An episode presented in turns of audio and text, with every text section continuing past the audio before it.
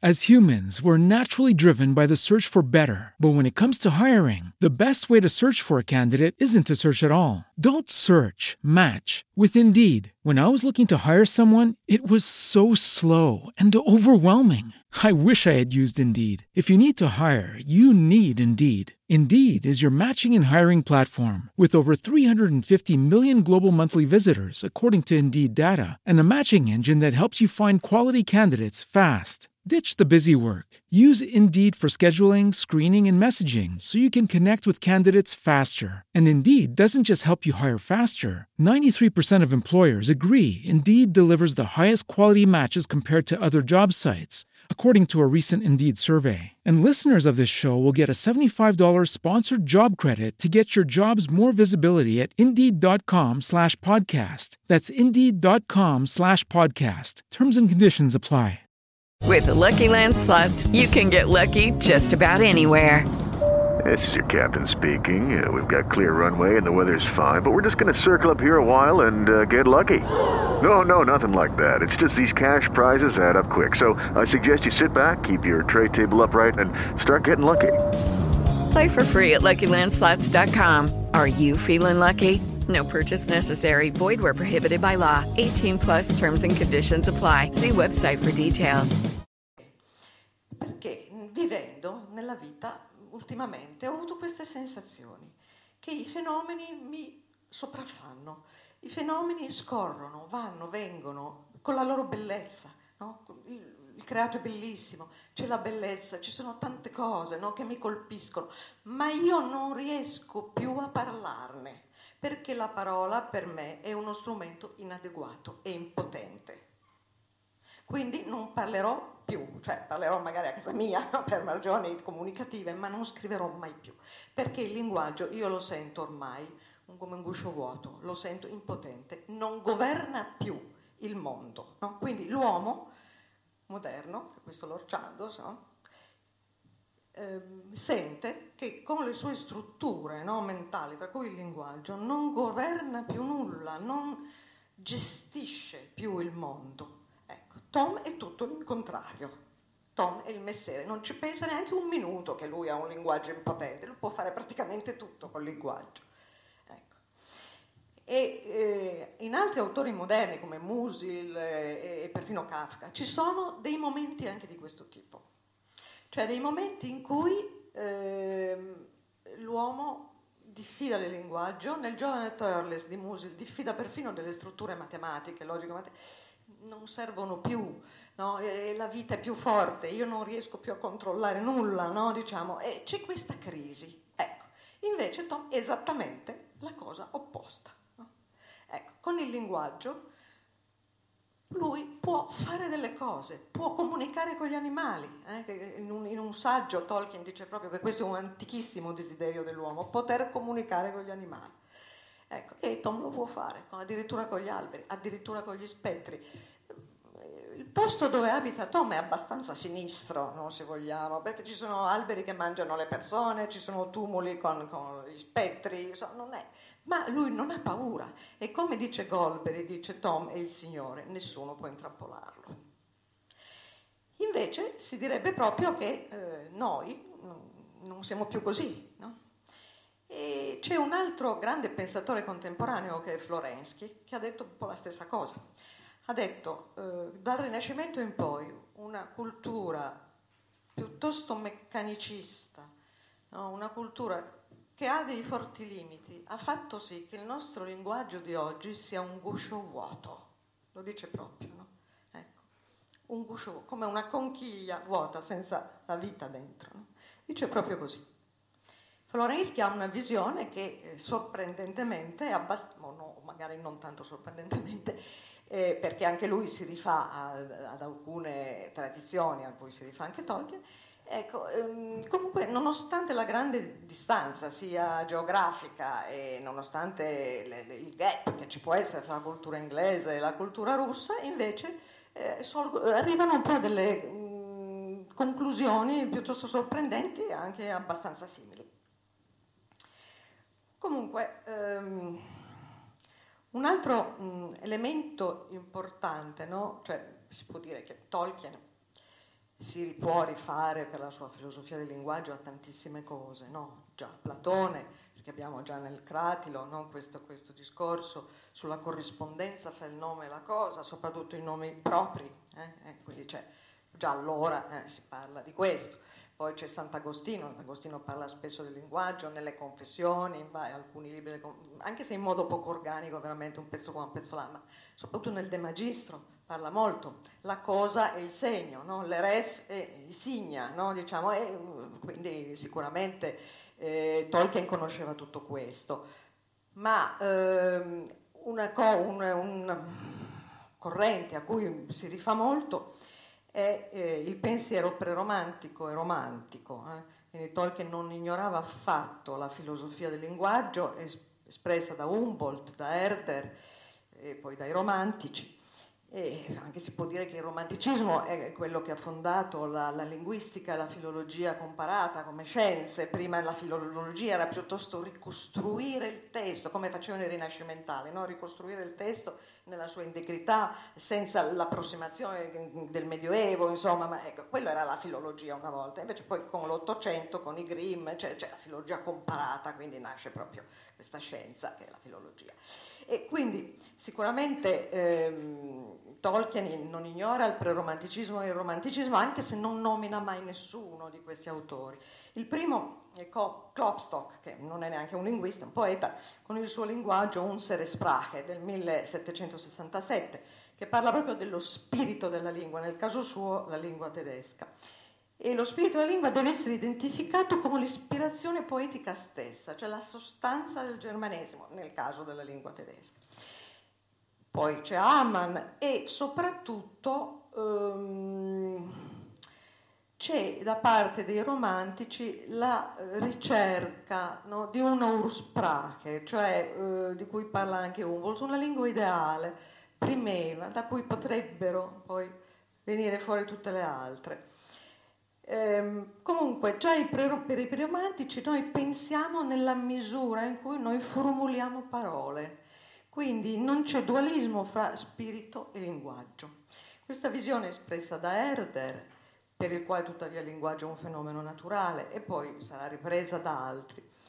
Anche i, i, romantici inglesi come Blake e Wordsworth hanno espresso proprio la ricerca di un nuovo tipo di linguaggio poetico, fresco, aderente no? al, al, al, sentire, al parlare del popolo. Questo non soltanto come una preoccupazione per una nuova classe di lettori, ma proprio per una preoccupazione per un nuovo atteggiamento riguardo al linguaggio. E notevole comunque anche eh, l'influenza di Novalis. Novalis ha influenzato molto MacDonald, per esempio, che eh, lo cita abbastanza spesso, ed esprime questi concetti nel romanzo Erich von Ofterdingen e poi anche nei suoi scritti, ehm, non ha scritto niente anche lui di organico, Novalis ha scritto note di qua e di là che sono poi state eh, messe insieme in cinque volumi, no? che si chiamano appunto Scripta, poi da, dai suoi amici, e eh, proprio lui dice una cosa fondamentale, che saper definire una cosa e comprenderla e quindi anche padroneggiarla, non nel senso di essere proprietari, ma nel senso di essere maestri in quest'arte di conoscerla in profondità. E dice anche una cosa fondamentale, poi vi leggerò il, questo passaggio, che poesia e fiaba sono la stessa cosa e il mondo è una grande fiaba, questo lo dice anche Florensky, no? tutto il mondo è una grande fiaba. Quindi sono evidenti i punti di contatto con Tolkien. Sotto parecchi aspetti Tolkien potrebbe essere considerato uno scrittore tardo-romantico, molti, molti critici hanno insistito su questo punto, certo non può aderire in tutto alla filosofia dei romantici perché lui, anche come cattolico, in certe cose non poteva essere d'accordo, ma comunque eh, sicuramente eh, queste posizioni, no, i romantici hanno avuto una certa influenza sugli Inklings. Um, comunque il pensatore diciamo, più uh, influente su Tolkien è sicuramente Barfield, con il suo concetto di semantic unit, unità semantica, che è stata molto ben spiegato da Verlin Fliege nel suo saggio Splintered Light. Unità semantica significa che linguaggio, mito e la percezione umana delle cose sono inseparabili. Il linguaggio all'inizio non faceva distinzione fra significato letterale e metaforico, perché l'uomo non vedeva una separazione precisa fra naturale e soprannaturale, tra realtà e immaginario. E quindi eh, ne consegue che eh, eh, il mito e la poesia, soprattutto la poesia epica, sono state le prime espressioni no, del linguaggio umano. Quindi mito e eh, lingua vanno sempre di pari passo e questo è quello che dice anche, anche Tolkien. Infatti Tolkien se c'è una cosa che appunto eh, rimprovera le lingue artificiali di cui si parlava prima è proprio che queste lingue artificiali non hanno una mitologia, non hanno dei parlanti che creino no? via via una mitologia, non nasce così, perché è una lingua che nasce a tavolino. Lui però ha provato a creare una mitologia, ecco, lui ha provato appunto a, eh, a creare un, eh, un apparato mitologico che andasse di pari passo con i linguaggi che ha inventato. Ma ritornando al, al testo, proprio al Signore degli Anelli, abbiamo un altro personaggio che parla molto del linguaggio ed è Barbalbero. Allora, Barbalbero è un personaggio che, come sapete, incontra due hobbit, Merry e Pipino, e anzi li, li aiuta e, e comunque eh, parla anche di sé. Per prima cosa fa un'osservazione molto interessante, quando gli hobbit si presentano, dicono, eh, ci chiamiamo così, dice, ma non dovreste pronunciare i vostri nomi con tanta leggerezza, proprio perché si rifà a questa concezione magica che il nome di una persona è legato alla sua stessa esistenza, no? è stato proprio la sua persona, per cui informare uno del nostro nome e darsi un po' in mano a questa persona. Ora, chiaro, Tolkien non è che prendeva alla lettera no, il pensiero magico, però sicuramente ehm, nota la relazione fra il nome, soprattutto il nome proprio, e la persona, quindi il nome non è indifferente, ma partecipa in qualche modo della personalità di uno, lo identifica, quindi in qualche modo c'è un rapporto. In questo senso Tolkien certo è molto lontano dalla corrente principale della linguistica moderna, quindi da, soprattutto da Saussure, che ha eh, diviso no, eh, linguaggio come sistema chiuso, autoreferenziale, no, e le cose. Ecco. Le, le parole sono etichette, sono etichette puramente arbitrarie, una cosa la chiamiamo così perché è un'etichetta arbitraria, potrebbe anche chiamarsi in un altro modo. Ecco, quindi per Saussure è così, no? cioè, eh, anche per gli illuministi in un certo senso era così, anzi ancora peggio perché eh, per gli illuministi prima c'era il pensiero, poi veniva espresso in parole, mentre invece Saussure dice proprio che pensiero e parola vanno di pari passo. Nonostante questo, eh, per Saussure è del tutto scisso eh, la parola, l'etichetta dalla cosa. Un conto è l'etichetta che è pura forma, un conto è la cosa che ha sostanza, ha una profondità ontologica. Quindi eh, Tolkien si pone proprio in una linea completamente diversa.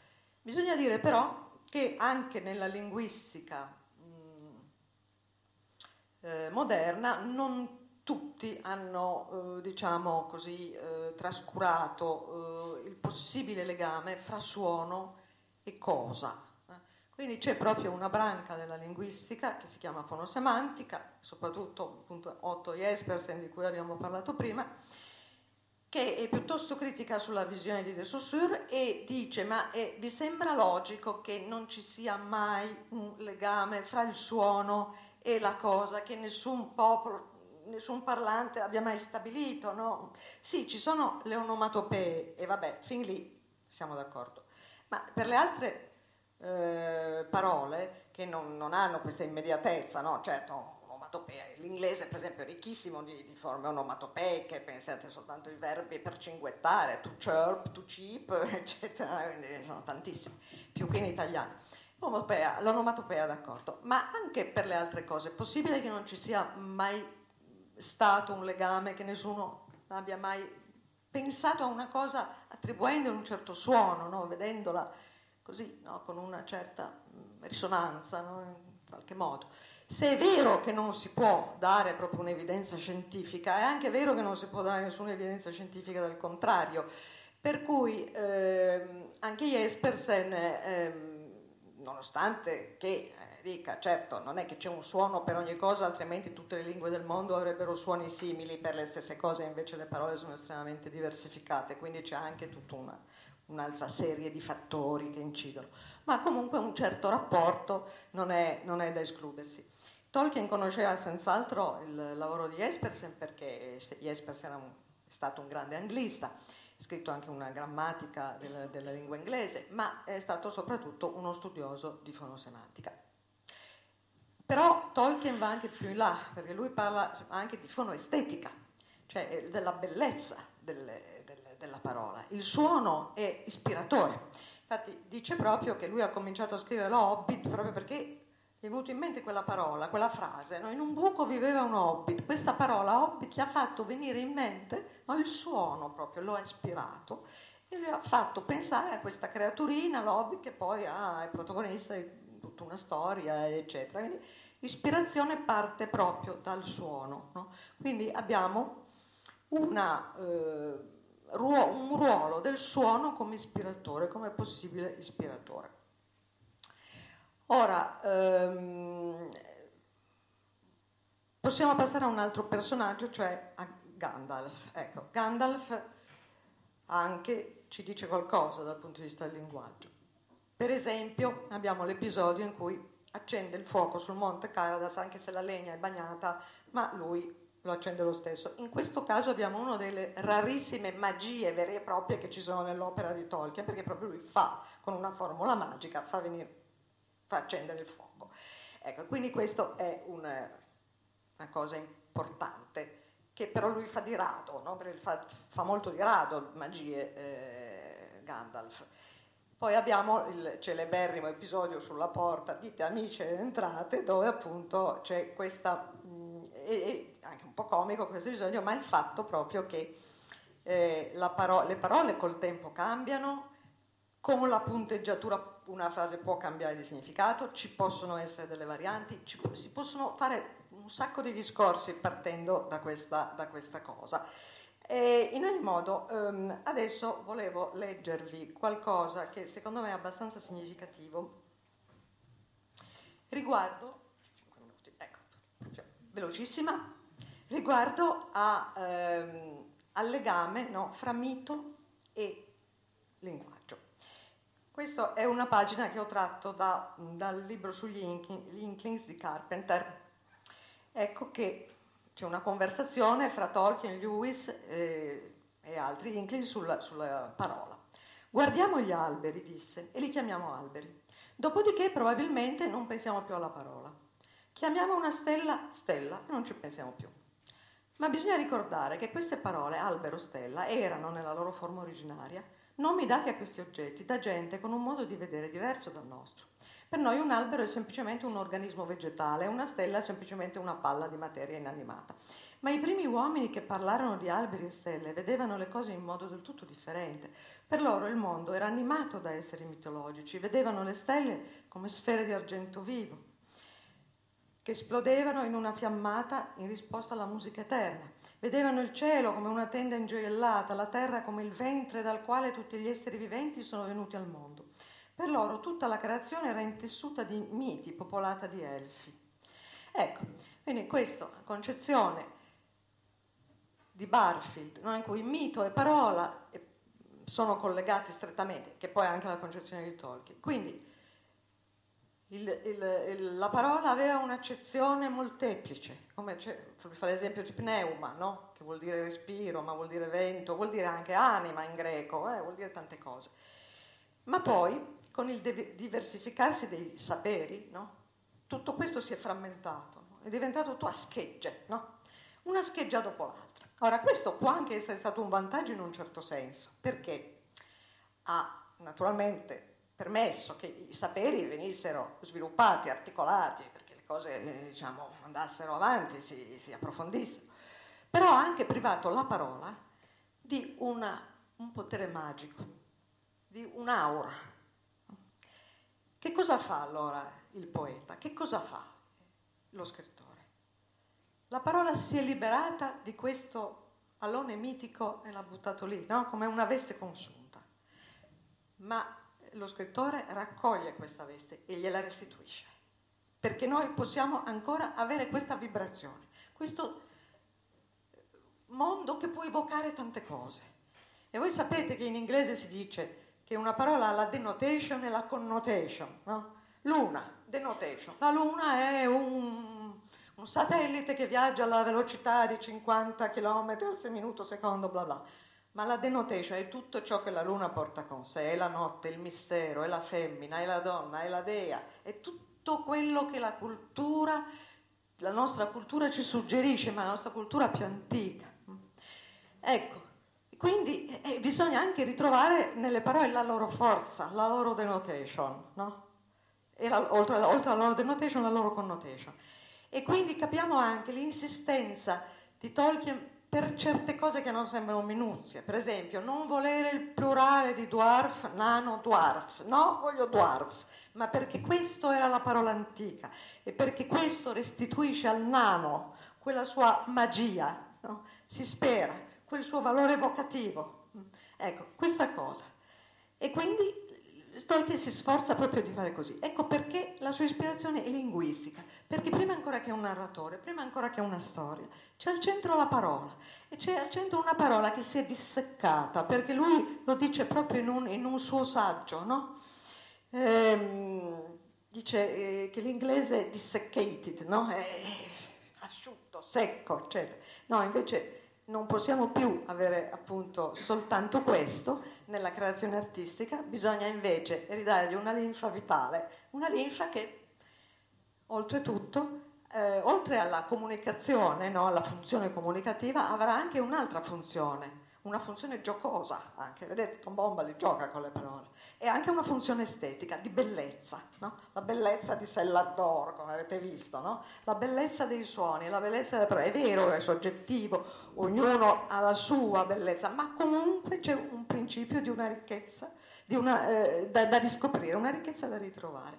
E quindi allora questa luce, no? Splinter Light, questa luce che si è spezzettata, questo linguaggio che si è spezzettato, avrà di nuovo una sua integrità. E n- non ci sarà più quella, quella frammentazione che, eh, che, abbiamo visto appunto in Lord Chandos, eh, che appunto questo, questa frammentazione del reale, qui c'è una cosa che volevo, che volevo leggervi, ecco, che viene proprio da questo libro, una rottura della totalità organica, perché, eh, perché un, un linguaggio così, così secco, così privo di bellezza, che sia pure etichetta, no? Ecco, è scisso dalla vita, è scisso dal mondo e quindi c'è una rottura della totalità organica, ma l'arte può ricostituire o provare a ricostituire questa totalità. Grazie dell'attenzione.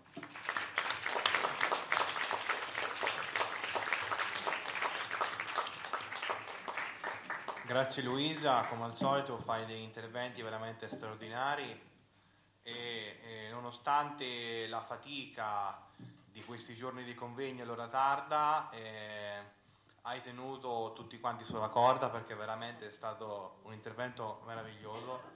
Grazie, grazie a te, grazie a Davide che anche lui ha fatto un intervento veramente magnifico. Prima ho dovuto accelerare molto dando subito la parola a Luisa, facendo vedere un po' i film. Sì, ma io eh, le... un pochino, ma sì, sì, quindi... cosa meriterebbe un discorso a sé. Esatto, esatto, quindi ringrazio veramente entrambi. Ok, round two. Name something that's not boring. A laundry? Oh, a book club.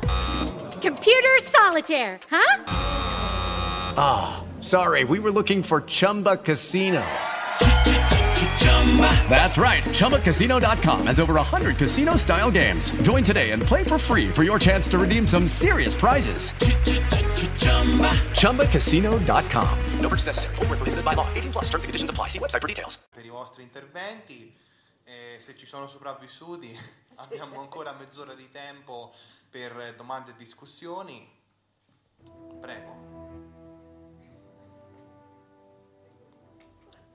Sì, sì praticamente adesso ci sono le sostituzioni come alla fine delle partite entra, entra, entra la calciatrice fresca proprio eh, che eh, adesso si propone. mi polverizza mi polverizza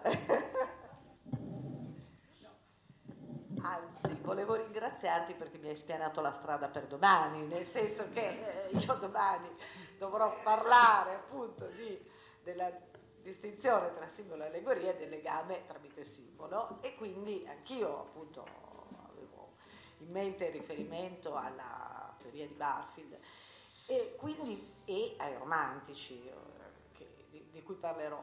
In effetti te, penso che il tema centrale sia proprio il fatto che eh, mito e linguaggio nascono insieme, sono la stessa cosa, e pensiero. E tra l'altro appunto no, non dimentichiamo che mitos e logos, il mito racconto, il logos è eh, la, la, la, la, la parola e il linguaggio, ma che comunque originariamente non erano contrapposti come poi eh, sono stati per una parte della storia della filosofia, perché comunque sono entrambi la parola che dice la verità. No? E quindi in questo senso eh, è proprio importante, come dicevi tu, eh, ritrovare questa unità no? tra essere, pensiero e linguaggio, che in fondo risale a Parmenide, potremmo dire, e che, eh, e che comunque eh, permette proprio di recuperare quella, quella dimensione di, di, unità di cui parlavi tu, no? al di là di quello che è la, la, la pura e semplice, il puro e semplice nominalismo, cioè il fermarsi solo all'etichetta, che impedisce veramente di, eh, di, di cogliere questa, questo, questo, continuo fluire del linguaggio che fluire del tempo della, della storia umana e della e della dimensione umana. No? Quindi a parte volevo ringraziarti, poi volevo chiederti se anche secondo te questo è proprio il punto centrale. Sì, è certamente il punto centrale. La lingua ha molte funzioni, anche semplici funzioni insomma, pratica, questo non, nessuno lo mette in dubbio, però sicuramente eh, ha anche una funzione estetica e, e questo è, in un certo senso meno male che ci sono anche stati i modernisti così che Tolkien non disprezzava affatto perché rimettono al centro no, da Baudelaire in poi la parola e la, il simbolo, la foresta dei simboli, quindi no, la rivalutano. Comunque ci vorrebbe un, un intervento solo su Tolkien e Novalis. No? Quando Novalis dice, eh, e forse lo farò una volta o l'altra, quando Novalis dice è molto male che la poesia abbia uno speciale nome, che i poeti siano una speciale categoria ma questa è la naturale maniera di agire dello spirito umano. Tutti parlano, tutti potenzialmente sono poeti, non ci vorrebbe neanche la parola poeta. In potenza lo siamo tutti, a meno che non parliamo proprio per una funzione estremamente pratica, strettamente utilitaria. Allora certo serve, anche a quello, però comunque, quindi anche Fiaba, no? e, e, e proprio anche Novalis dice, anzi fa dire a Klingsor, che è un po' il Gandalf no? nel suo libro, insomma, eh, il maestro, insomma, e Klingsor dice, eh, tu sei un po' troppo giovane per la fiaba, dice, altro che fiaba per i bambini, dice, sei un po' giovane per la fiaba, dice, devi maturare per arrivare a parlare eh, di fiabe e, e, e per eh, formulare no? proprio delle storie così. Quindi fiaba, mito e pensiero e maturità artistica sono cosa unica.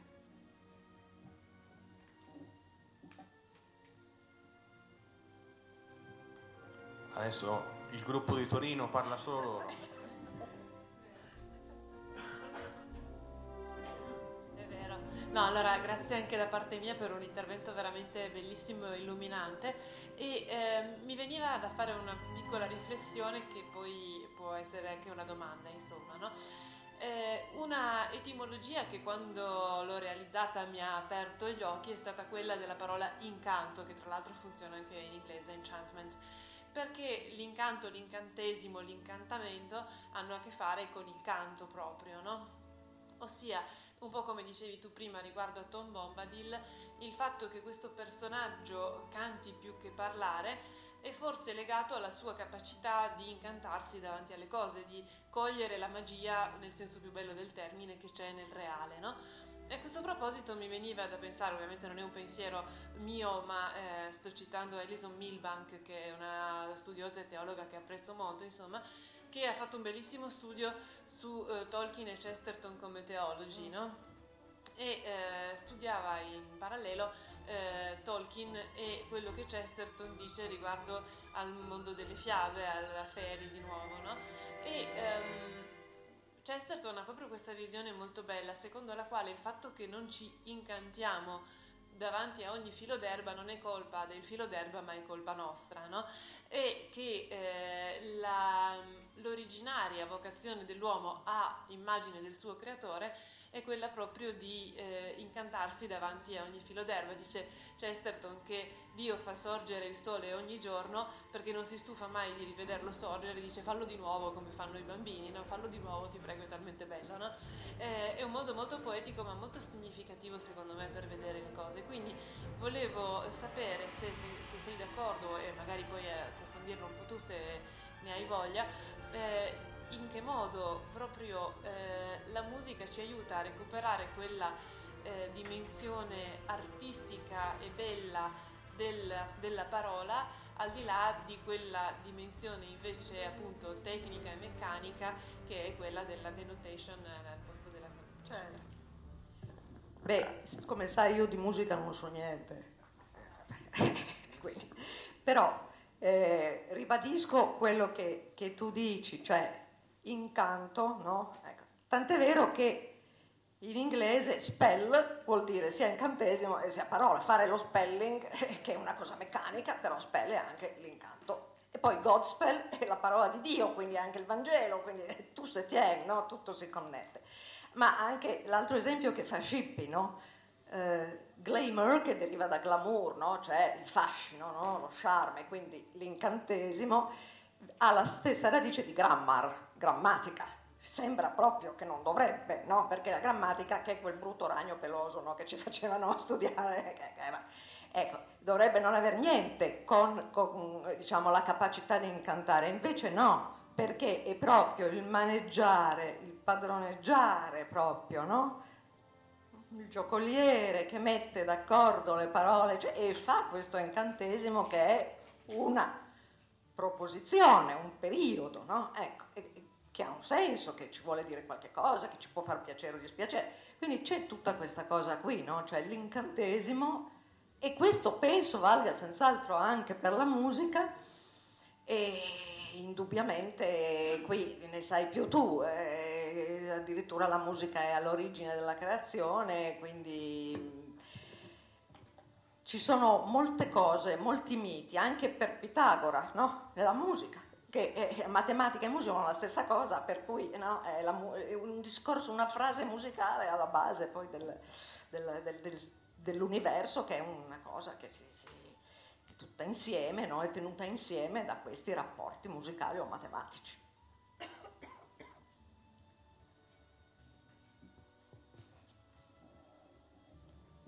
C'è ancora un po' di tempo per altri interventi. C'è un'altra che mi appiglia sulla musica. Eh?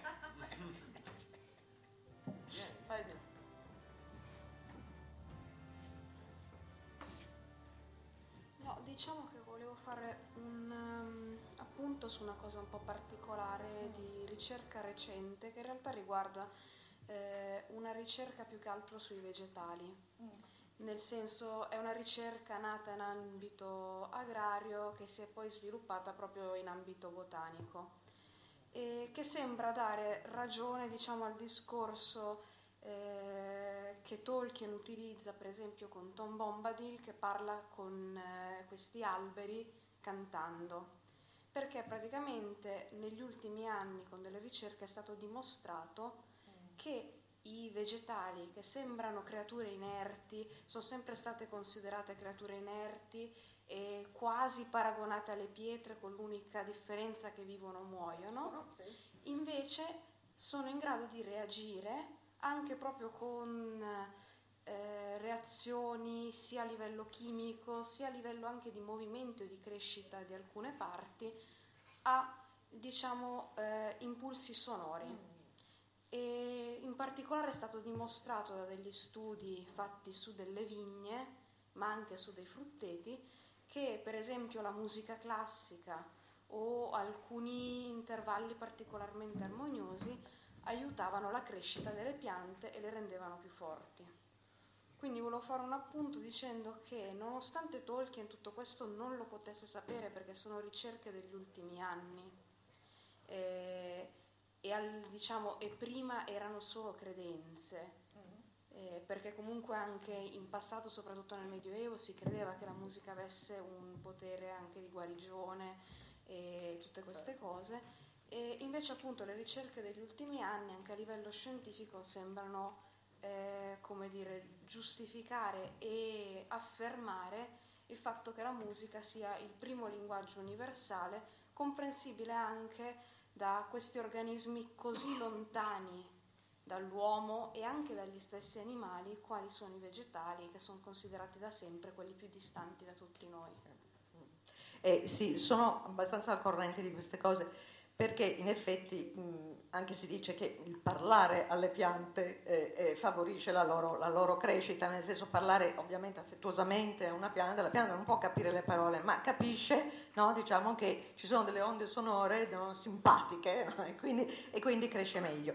Stessa cosa per gli animali, ma questo è già più ovvio, perché non c'è bisogno di, di, di pensare tanto, già Orfeo di, poteva così calmare gli animali con il suono, eccetera, e poi è stato proprio anche eh, dimostrato che per esempio so, fa, be- fa, molto bene a certi animali, certi mammiferi come le mucche e la musica classica, mentre invece mettergli per esempio un rock proprio di quelle gli fa eh, passare il latte. No? ecco, cioè, quindi le, le, le, mucche reagiscono anche, cioè i suoni aggressivi, no? violenti, così spaventano l'animale e quindi evidentemente non, non sta più tanto bene.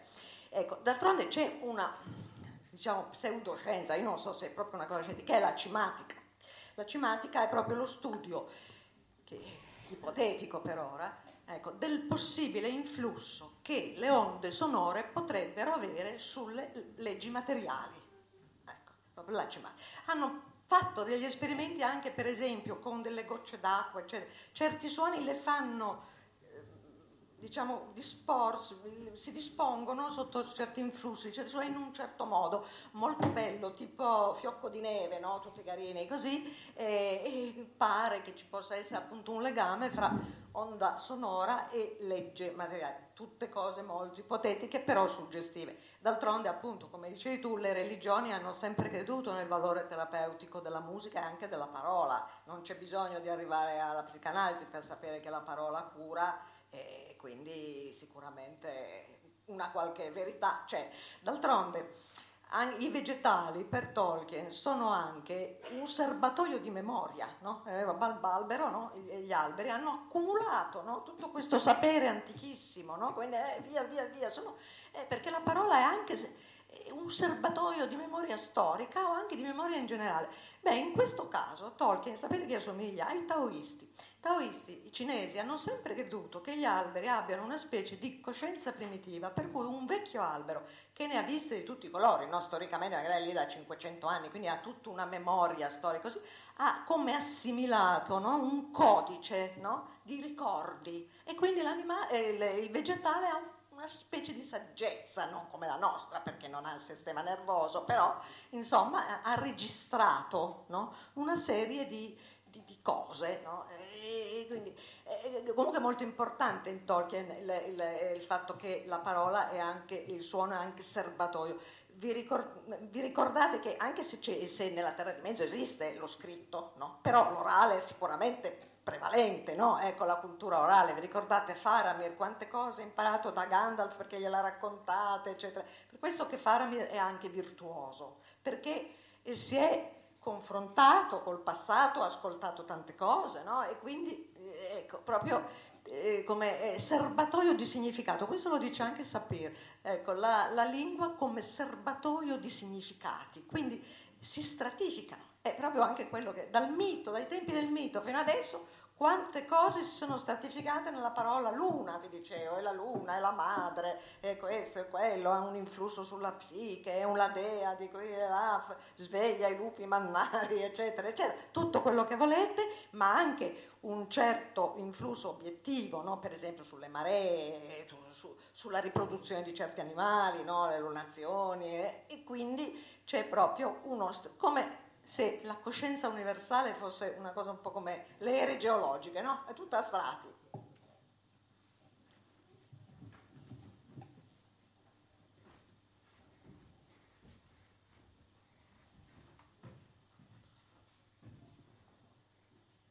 volevo intervenire sempre su quest'ultimo punto. Eh, oggi ti stiamo veramente provocando in ogni modo. no, sto scherzando. Ah, beh, sì, sì.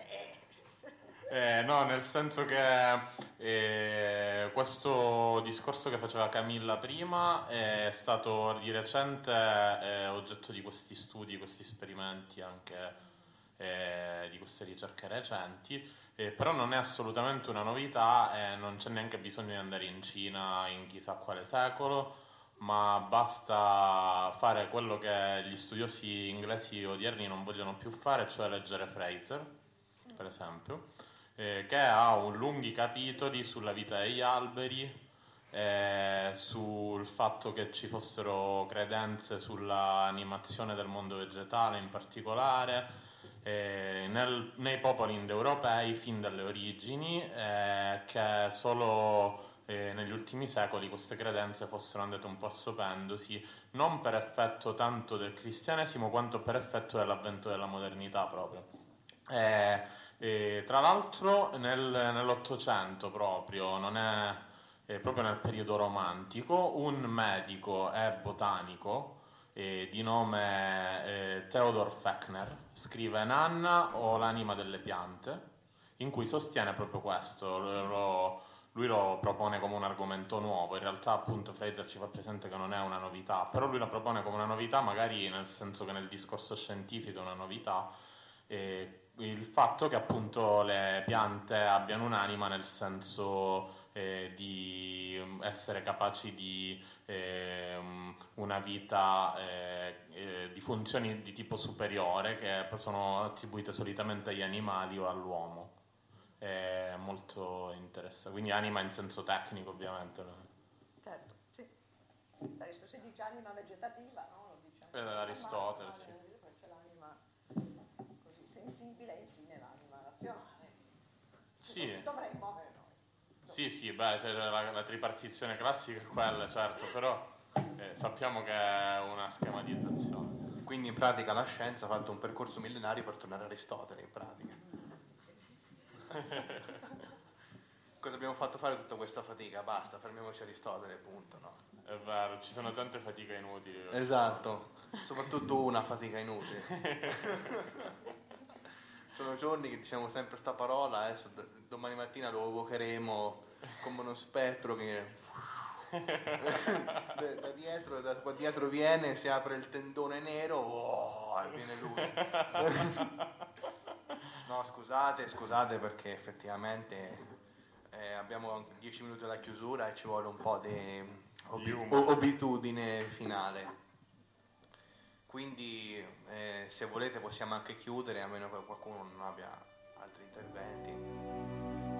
Eh, altrimenti ecco, rimandiamo anche a domani mattina in cui appunto eh, in cui interverrà, interverrà anzitutto Costanza eh, con cui discuteremo della nuova traduzione del Signore degli Anelli eh, poi ci sarà l'intervento di eh, Giovanni Carmine Costabile su Tolkien e Alessandro Magno, quindi proseguiranno Chiara Nerotti che già eh, ha presentato il trailer del suo intervento prima. E, e- e infine concluderà Greta Bertani con ehm, un- una relazione che unisce eh, sa- sapienza traduttiva a grandi conoscenze interpretative di Tolkien a, a livello filosofico e teologico, quindi eh, sicuramente una più che degna chiusura di questo, eh, di questo convegno. Grazie e a domani mattina.